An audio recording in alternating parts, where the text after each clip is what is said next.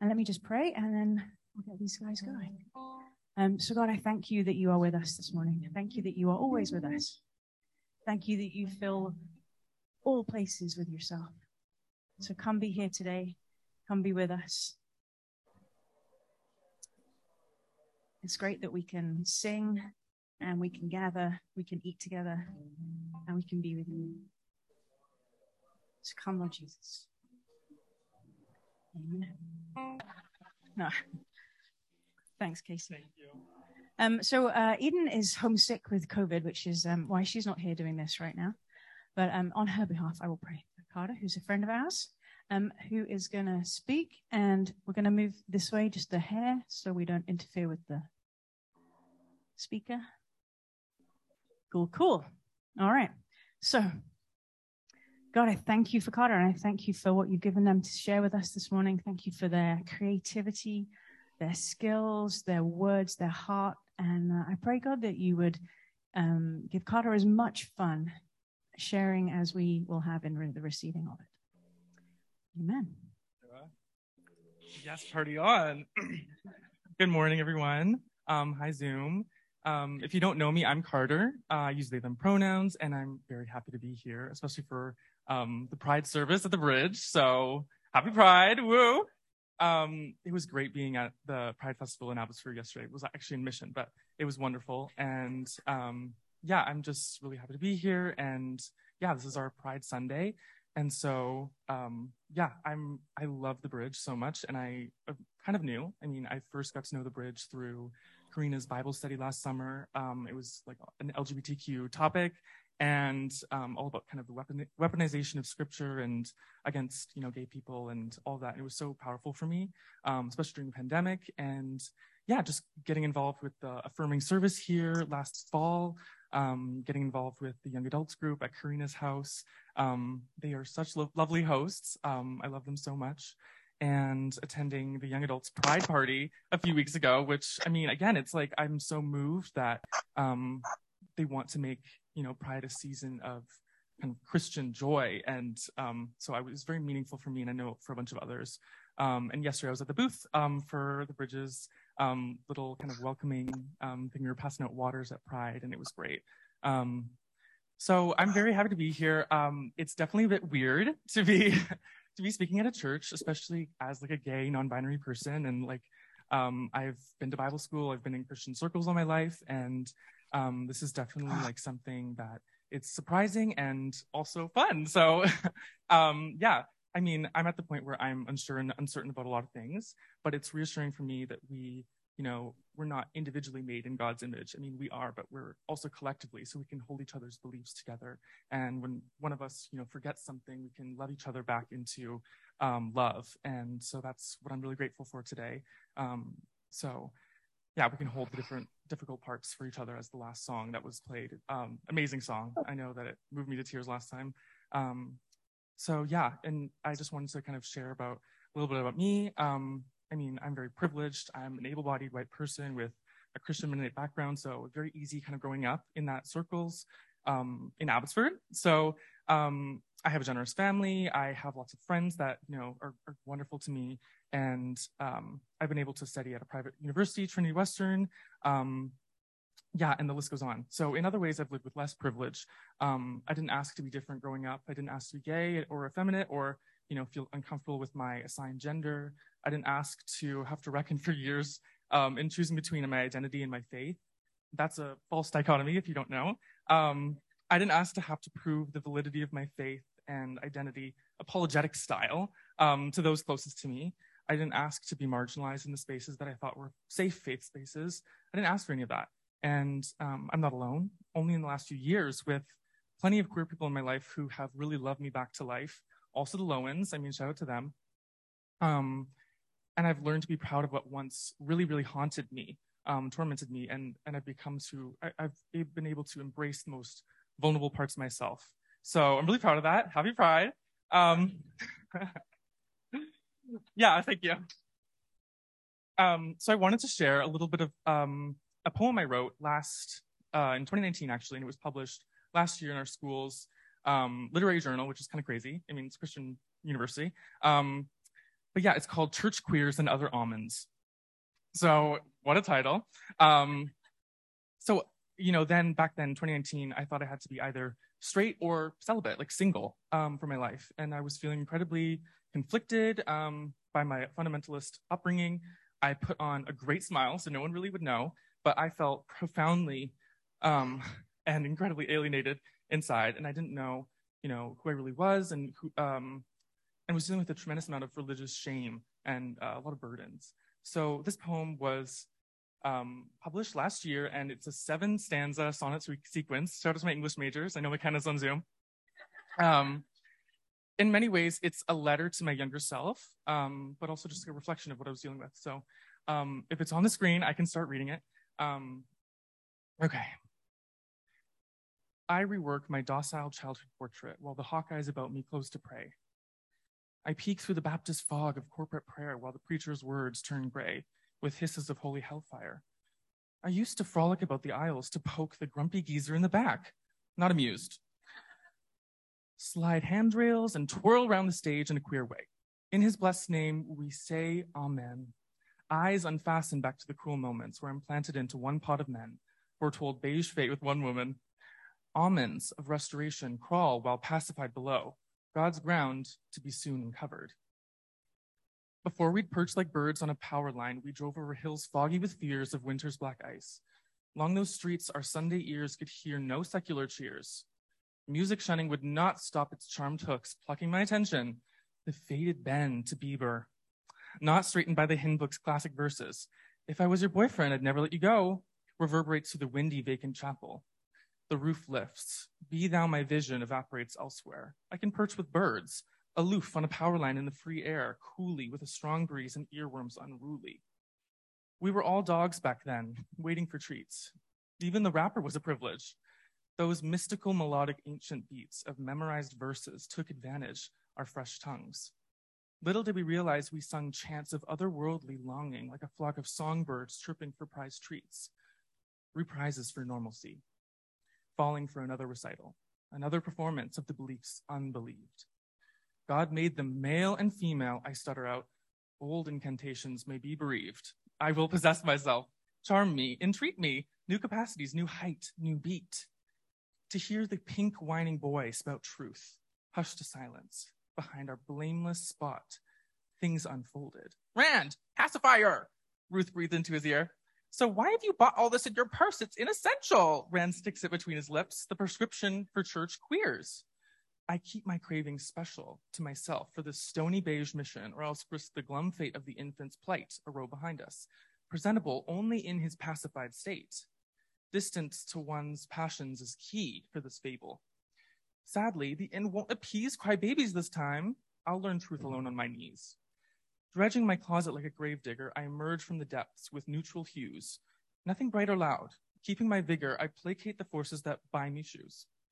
Beige dress for beige Sundays, beige skies, beige songs, beige chastises. Beige God, beige ties, beige sighs. Beige draws near those strict pews clothed upright. Wrongs, beige camouflages. Beige poise never cries. Up atop the beige tie, a propped up skull. A man hung to higher orders. Wires to stay straight, each Sunday processional. A string of erect bodies, choiring members. Cutting the knot round my neck, I sever my ties to this graveyard living treasure. Something fumes under these pews. Tremors boom, David's fall, Samson's eyeballs, Joseph's rainbow shawl, tattered linen, splattered perfume mopped up. What a shame! But there's a stain greater under there, gaze left to be tread. Stones have already spoke. They've tried and been put to trial, officially declared dead, under pews. Avenging will begin with unbridled babies beneath the pews where they cry, Weep, past traditions, tribute, taboos booze, news, tattoos, appropriate shoes. Woes to those who do not laugh, to those whose pews are planted places. Those for the ones, th- though for the ones underneath pews undone, it has begun. Peeled polish on the communion table, I'm glazing over. And though I remember to sit on the pew, will I be able to drink this cup in frozen November? Longing to see through young eyes how I used to carry my communion like God lay in my hands, clutching the thimble of juice and toy cracker like a costly entree, or a newborn hatchling before it could soar. My gut anchors me down. those crackers' crumbs are miles away. Mother, come and conceive of queer me. Let your pure lungs breathe me to life. I'm remembered among pieces meeting upon every tongue. So that's the poem. Um, thank you. I'm really proud of it. Um, so that's queer, church queers and other almonds. Um, and that young self, that thinker, thoughtful kid I write about in I, I, write about in church pews, torn with their faith and identity, is still with me in many ways today. And I can show you it's with all of us. You know, each of us has our, our young selves with us in every place we go. And yeah, with that said, I want to get into the passage for this week, which is Psalm 72, um, which I think is also a poem for David's younger self. It's written um, when David's king and he's passing off the torch to Solomon, um, who's soon to be king. Um, so I'll read from the Women's Lectionary for the whole church, um, which so Gafney, the author, uses the word ruler for um, throughout the psalm, and I, I also use and uses yeah uses uh, different pronouns in the masculine just to broaden the scope of the, the psalm beyond male monarchs. But yeah, okay. So Psalm 72, and it skips some verses, but I'm reading from this translation. God, give, give the ruler your justice and your righteousness to a ruler's son. May the next ruler judge your people with righteousness and your afflicted ones with justice. May the mountains raise up well being for the people and the hills righteousness. May the ruler do justice for the poor of the people grant deliverance to those born in need, and crush the oppressor. For the ruler delivers the needy when they call, the oppressed and those who have no helper. The ruler has pity on the poor and the needy and saves the lives of the needy. From oppression and violence, the ruler redeems their life, and precious is their blood in the sight of the ruler. Blessed be the fount of justice, the God of Israel, who alone does wondrous things. Blessed be her glorious name forever. May her glory fill the whole earth. Amen and amen. Okay, so this psalm, um, yeah, so David is blessing um, for his blessing and, and, praise for his son Solomon to be a good and better ruler, even than him. Um, so there's a few ways that this psalm can be read, you know, as a, a prayer of a, a, father to son, parent to child. Um, it was penned by David when he was really, really old. Um, so yeah, so it's kind of a, a blessing. Um, it can also be read as a prayer of a ruler for their successor. you know, David had executed judgment and justice during his rule, and now he prays that his son might do the same. Um, it's also a prayer for the subjects, you know, because Psalms were read and, and in synagogues and um, sung together. So, you know, David penned this psalm for the use of the people, um, that they might pray for Solomon, pray for the ruler. Um, I also think, you know, this prayer, this psalm reminds me, um, you know, of advice to your younger self. So I, so if you don't know, I um, I'm at Trinity Western and I co-lead One TWU, which is this queer network for um, LGBTQ people and allies, alumni, students, all that. And we did an event in fall 2020, which I um, co-planned with my friend. And it was called "A Gift to My Younger Queer Self." And queer alumni shared their stories and things they might have said to their younger selves. And in many ways, after kind of reflecting this week, you know, this feels like feels like that. Um, and so I love percolate, percolating over this. And I was thinking back to an old roundtable question. We didn't do one today, but we usually do a question at the beginning of services. And I was thinking about, you know, this one that said, Would you rather ask a question or have the answer? And I was thinking, because I, right in the moment, I was like, I love the question. Like, I don't really care for the answer. And so this really, this kind of like, I love questioning things. And, you know, growing up conservative, evangelical, um, I harsh, like I loved and hated. It was like a frenemy thing. Apologetics, you know, answers to everything, but also there's so much more to learn. And anyways, I was so curious about the questions and sometimes the answers were so blunt and kind of like, I was still searching for more, like what's, what's beyond the answer. Um, so yeah, evangelical answers around justice and oppression were especially aggravating. Um, so I wonder, I wonder if any of you grew up like me with the Christian answer that all things will be solved and justice restored, you know, heaven's coming either when Jesus comes again or when we die. So I was wondering if that's your story too. What were you, what did you grow up with? Um, I was also thinking, you know, what did justice mean yourself and what does it mean now? You know, what do you think of justice now? Um, what might it mean for us in the future? So months ago, I remember having a Taryn. Taryn's in the audience.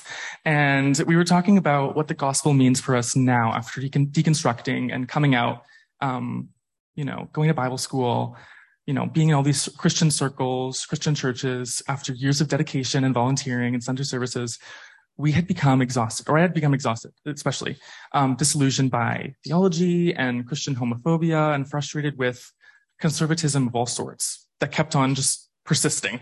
Um, so for me, I've struggled to articulate what the gospel means. And we were talking about what does the gospel mean to us now? So, you know, how could I co- recover a faith that I was so confident, confident in for so long? And so I remember Taryn referencing Luke 4, 8, 19, 18 to 19, but she quoted it as the gospel is the poor, the captive, the blind, and the oppressed. And I just love that. And so, yeah, so it, the verse goes, the spirit of the Lord is upon me because he has anointed me to pro- proclaim the good news to the poor, sent me to proclaim freedom for the prisoners and recovery of sight for the blind, to set the oppressed free, to proclaim the year of the Lord's favor. So I love that articulation and I love that justice centered gospel. Um, so conversations like these over the last, you know, month, year has helped me realize that it wasn't necessary to recover my old faith entirely um, in the exact way my child self saw things. I had changed, I had grown into myself, and I didn't need to answer all my questions about God and life to keep my faith. Um, I think about Micah 6 8 about justice. So, what does the Lord require of you? To act justly and to love mercy and to walk humbly with your God. So, yeah, like in Psalm 72, David talks about oppression and injustice in a real, in a very real now sense. And Karina was talking about, you know, the kingdom of now, the kingdom of now um, of you know this is what matters. Like hell is on earth heaven is on earth and we need to bring heaven to you know now.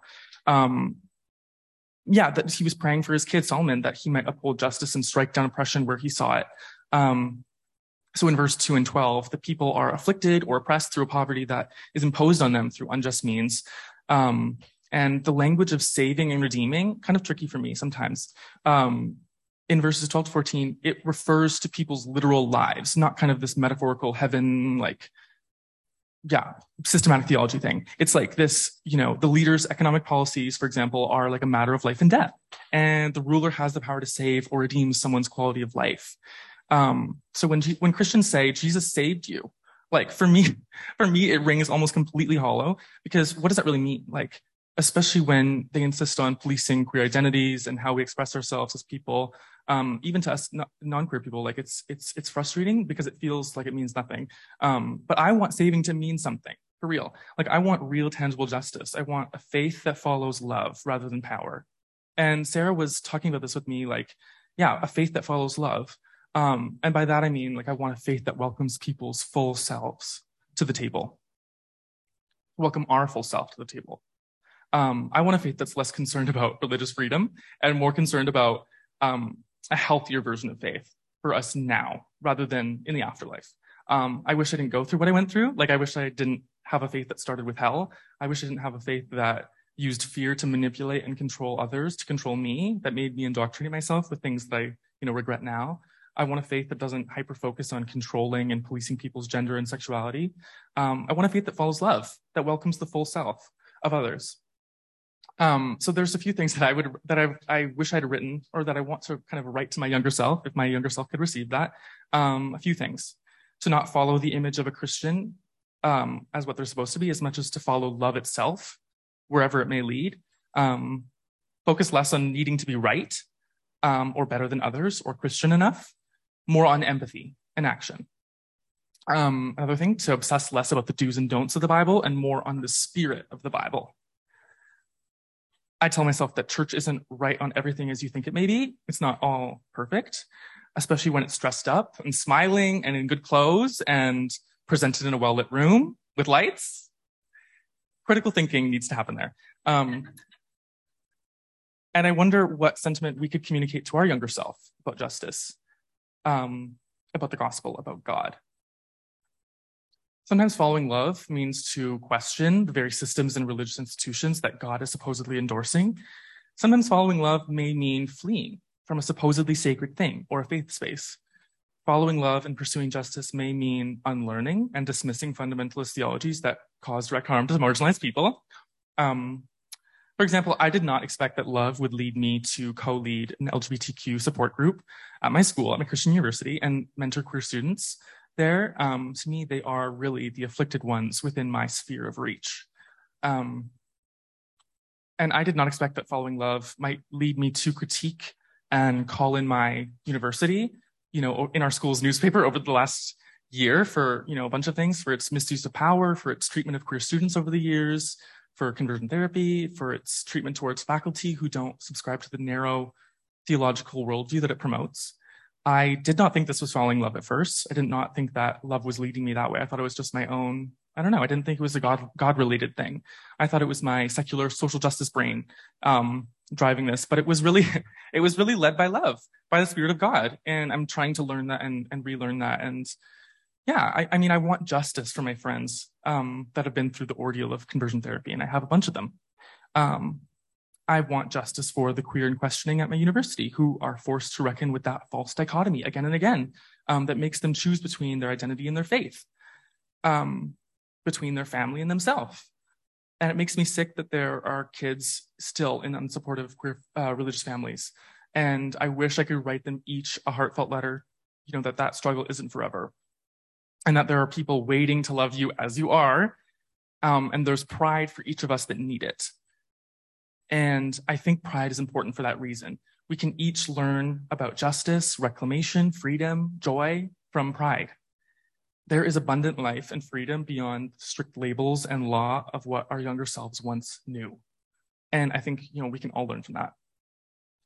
Love has led me to stand in solidarity with the queer student whose parents have rejected them, to work with a newly out trans student who lives in an unsupportive housing or dorm situation.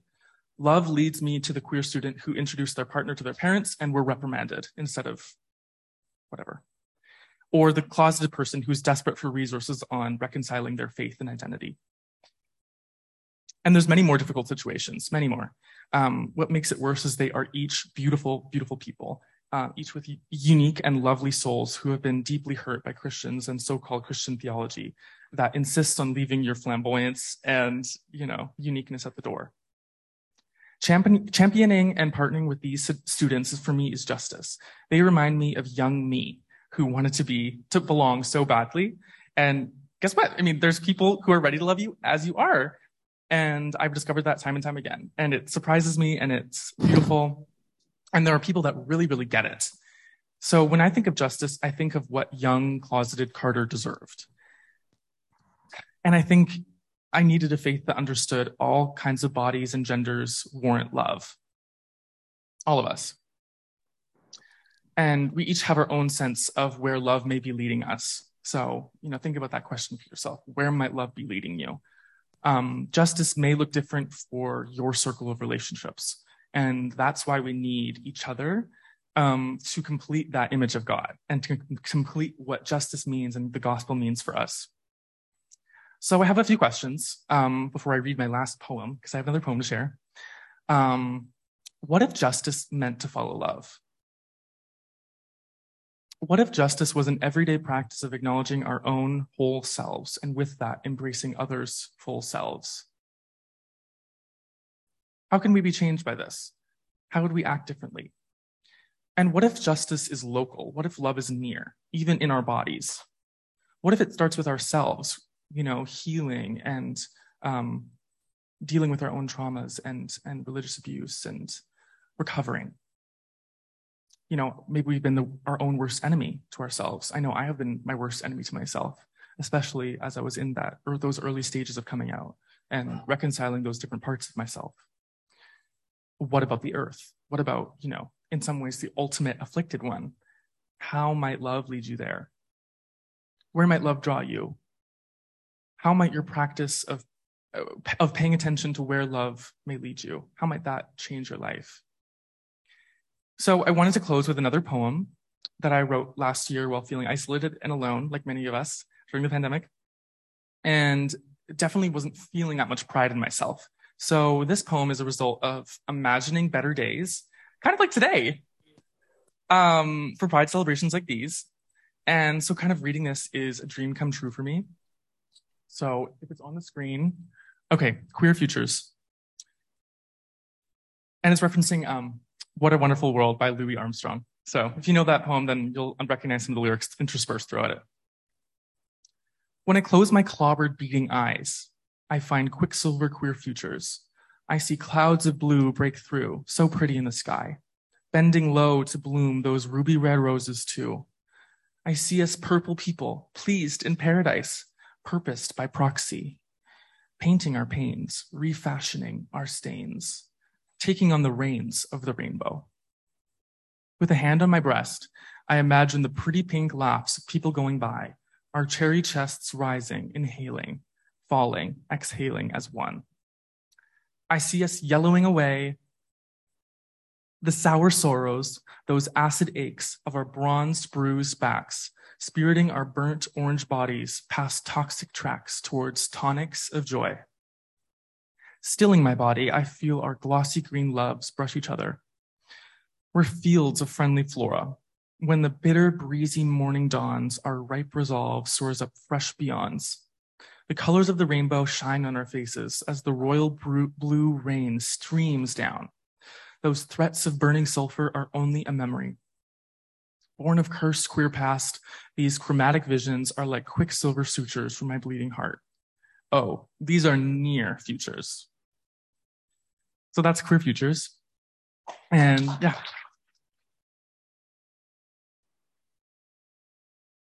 Thank you. Um, yeah, so that is all I have, and it was a pleasure to share for you today. Eden here, uh, I think it's a declaration of sorts. Um, she just said, I have learned it helps to think of justice as treating everyone as an individual, not necessarily treating everyone the same. That's why pride is so important. The LGBTQ plus community needs to be celebrated and individuated. We see you. I love that. I love that lot. That's beautiful. Okay, so with that, I will uh, just give the last announcement. Next week, every we're all on Zoom together.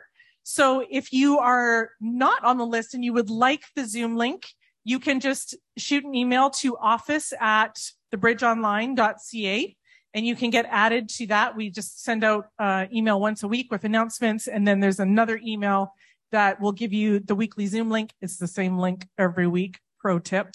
Um, and then the week after that will be our selfie Sunday, which is where we don't meet at all in a gathered service way, but rather we practice intentional community and then just for fun, hashtag it because, you know, this is the era we live in uh, with the um, selfie Sunday thing there. So next week Zoom, week after is a selfie Sunday, and then August 4th we're back together. So, and Sarah would like to say something. I just want to uh, pray for us as we go and say, please eat more cupcakes on your way out. Take one to go.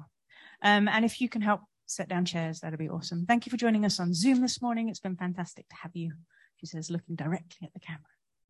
Um, so let's just pray. God, I thank you for these fine folk that have gathered here today. Send us out to love you, to love others, and to love the world.